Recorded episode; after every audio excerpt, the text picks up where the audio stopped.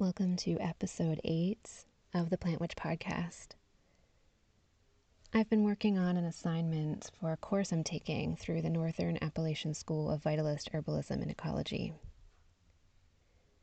We've been profiling local toxic plants, studying their phytoconstituents, which is the chemicals that sort of make up their particular um, smell and medicine and the energy that they bring to the ecosystem and to the human body. And we've been learning about their mechanisms of toxicity. As I researched the toxins within the plants Atropa belladonna and Datura stramonium, two local um, plants that are good to know if you're a forager and uh, someone who's in the wild a lot, as you may come across them. As I was researching the toxins, they are anticholinergic compounds, which means that they have an effect on the central nervous system in a way that um, can be hallucinogenic, and ultimately very deadly. These compounds are known as atropine, hyoscyamine, and scopolamine. And as I read those names, I realized I had used these as medicines in my work as a hospice nurse. These toxic compounds were distilled into tiny dosages that I was able to use to ease the symptoms of the dying. These plants, whose medicine can end a life, can also bring ease in the transition out of this life when used very carefully and in finely tuned dosages. The same plants that can walk us to the threshold of death with their toxicity can ease us across that same threshold gently when used with great care. In this episode, I'll be deeply discussing the art of dying, the wisdom of the body as it dies, and what I have learned from the dying. If you are in an acute period of grief, this episode may bring up intense or uncomfortable feelings for you.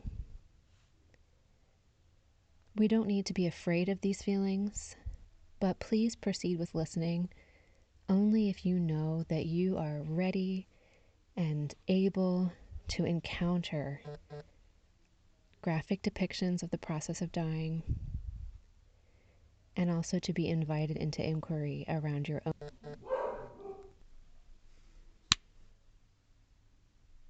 We don't need to be afraid of these feelings. But please proceed with listening only if you know that you are ready to encounter graphic depictions of the process of dying and to be invited into inquiry around your own inevitable death. If you find feelings emerging from this podcast that you need help processing, I will offer some great resources at the end of the podcast and in the show notes.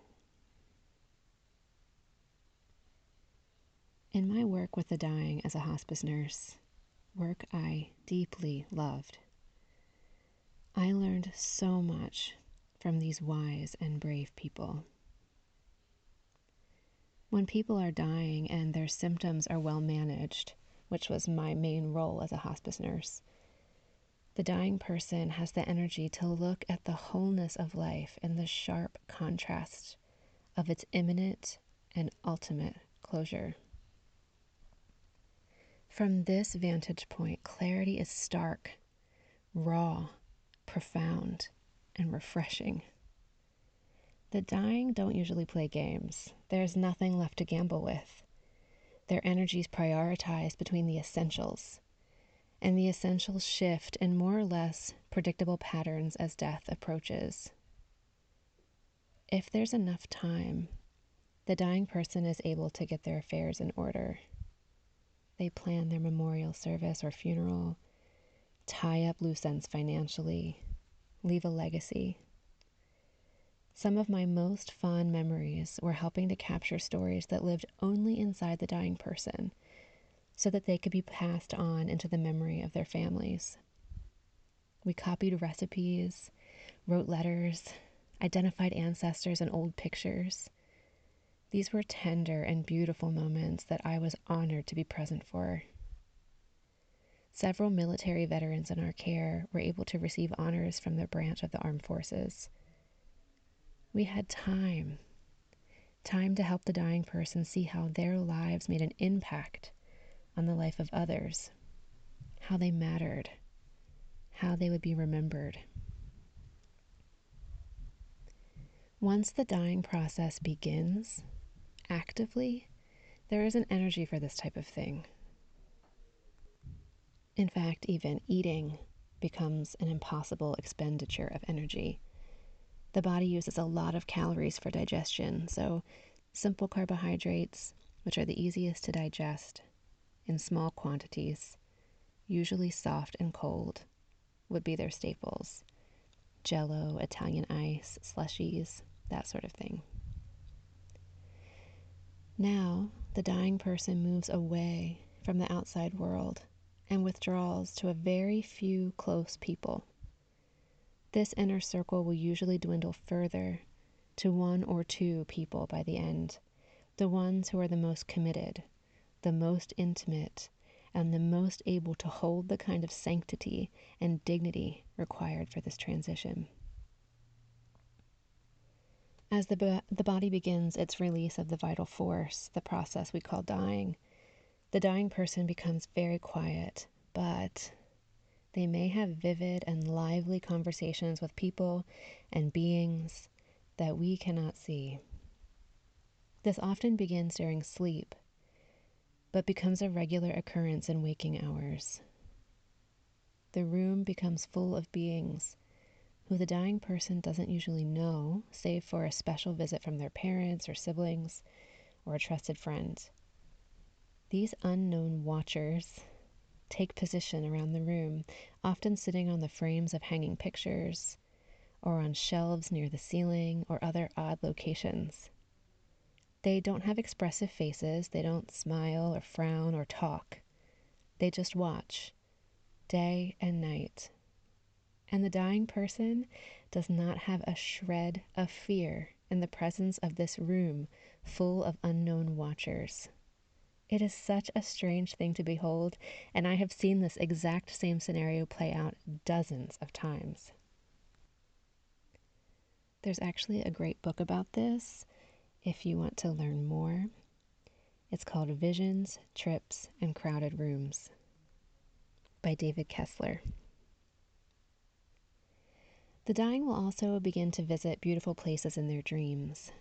Mountain lakes are the most common for the dying people I've had the privilege to accompany. Angelic beings appear. I've been sitting on the edge of the bed of a dying person, taking their blood pressure, while they are casually conversing with an angel over my shoulder, astonished that I can't see them. That angelic being is so real to the dying person. The veil between this world and the other world is completely transparent. One occurrence I will never forget happened around November 11th, many years ago. We were honoring veterans for their service. A man who was in the active phase of dying and who had been completely deaf for many years was receiving honors from fellow soldiers in arms. With his eyes closed and a single tear released from the corner of his eye, his closed eye, he slowly lifted his hand in salute to the attendant armed forces members. There's no way he should have known they were there. We were all astonished and felt that we had experienced a true miracle. Within the last 24 to 48 hours of life, many dying people will experience a burst of energy People who've been unresponsive will sit up and take a small meal, often their favorite food. They will ask to speak to someone in particular, to tell a particularly important story, or inquire about the lives of people they haven't seen in a while. During this period of time, The dying person is radiant, glowing, almost saint like. Usually, this small burst of energy only lasts a few hours or maybe a day, and then the final walk across the veil begins. They go within themselves completely, not to emerge again. They will no longer talk, but will often continue watching the ceiling, as if looking into another place or seeing something beautiful. A smile comes across their lips, and joy is in their eyes. In the last hours, the dying person takes a posture that resembles the cocoon phase of the caterpillar's life. Their head tips back slightly, chin pointing toward the ceiling, the ears pinned back against the sides of the head. Breathing becomes rapid and shallow and sometimes raspy or gurgly. This is the point where I would have used hyoscyamine, scopolamine, or atropine for the dying person, those toxic plant alkaloids from belladonna.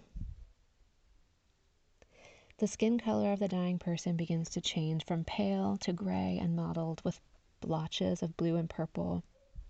Their heart rate increases, and so does their body temperature. The body does this reliably in just this predictable way when it's allowed to die well and with support. I have watched this exact process unfold hundreds of times. Just as the human body knows how to be born with support, it knows how to die with support. It is such an honor to behold a good death. I won't overly romanticize the dying process, and I hope that I haven't. There can be, and I have seen, uncontrolled pain and suffering, especially when the dying person is young or has a particularly devastating illness, or when death comes on very quickly. I've attended a handful of truly horrible deaths, but only a handful out of the hundreds of deaths that I've had the honor to experience. The very large majority were simple, peaceful, uneventful, or powerfully beautiful. When I first started my work as a spiritual director, eight or 10 years ago now, I used to ask people to rehearse their dying. If we can glimpse these final moments, see our inner circle of support, the people in our lives who will change our sheets, wipe our lips, keep our bodies clean while playing our favorite music, it might help us grasp what is truly important in this life. If we imagine eating our favorite last meal on that rally day right before the final walk across the veil, perhaps we'll have the insight into the importance of the taste of food and the gift of hunger and the incredible freedom that we have every day that we're not dying. When we practice dying, we unlock the gift of living, the gift of full and complete presence and gratitude without wasting time and taking pleasure for granted. I look around us and I see how we are so locked into our suffering, so rigid in our thinking, ready to attack and blame others. We're so busy being angry that we can't taste the sweetness of the apple, or appreciate the softness of our sheets, or melt into the touch of our lovers. For so many of us, we don't comprehend the inherent ecstasy packed into each moment we spend alive and well until we are sick and dying. I left hospice partly because I wanted to find a way to bring that kind of clarity into the lives of people who were living and would likely be living for many more years. I loved working with the dying, but I wasn't convinced that we couldn't offer the same kind of care and compassion and dignity to people who weren't facing terminal illness. What might happen if we were supported in examining and appreciating our lives before we were counting our days? What might happen if we acknowledged the other world filled with the watchers and the angels and the deceased loved ones? Before we clearly see them through the thinning veil. How might our lives be different? How might our deaths be different? For all of the brave men and women who died well, I've heard from so many of their children about the gift of participating in a good death. Seeing their mother or father die peacefully, fully connected to their spiritual beliefs, supported by a loving community, did so much to erase their own fear of dying and to give them permission to more fully live. Just a hundred years ago, we were all very connected to dying in practical ways. Our loved ones died in the houses we lived in. We cleaned and prepared their bodies for burial. The body would lay in the house for a few days to receive visitors and be prayed over and cared for. We weren't sheltered from the reality of death any more than we were sheltered from the reality of birth and the reality of disease and the realness of life. This closeness with death didn't guarantee that we would live a more grateful or complete life but it gave us more of a chance and more wholeness. I invite you to imagine your own death. Bring to mind that mysterious quality, that magical silence and sanctity that surrounds the dying person. If you've ever been in the room with a dying person, you'll know what I mean. Maybe the windows are open and a gentle breeze blows through the curtains. Flowers are sitting all around the room, gifts from loved ones as a physical representation of their mourning and their care. Look back over your life. Who would be in your inner circle? Who would be tending to you? Who would be there to guide you across the threshold into the mystery? what beings from beyond the veil would come to shepherd you? A spiritual being, a deity, an ancestor, an animal friend gone too soon? What do you hope and wish and believe about the mystery beyond? What legacy will you leave behind for those you know and love? For the earth and her creatures? What will this life have meant to the greater web of all life? If you have the energy and the willingness, imagine your memorial service. What music is playing? Where is the venue? How is your body cared for? I encourage you to write these things down. It is never too early to plan for our wishes to be followed. And it is never too early to show love and gratitude to the people who will care for us when no one else can. It's never too early to deeply appreciate all that we leave behind at the end of this life. As a former hospice nurse, I deeply believe that we don't talk about these things enough. A few years ago, Julia Butterfly Hill, an environmental activist, wrote a piece about looking at the natural world like a dying loved one. She had begun to imagine that we have failed, that we could not stop climate change, that we could not stem the tide of mass extinction and ecological collapse. She embraced knowing that, barring a miracle, the world as we know it is dying and she will tend to it lovingly, just as she would any beloved that was in the terminal phase of life. Her writing stirred me to my core. If our world truly is in the terminal stage, I want it to have hospice care. I want it to be tenderly loved. I want to see the beauty, the majesty,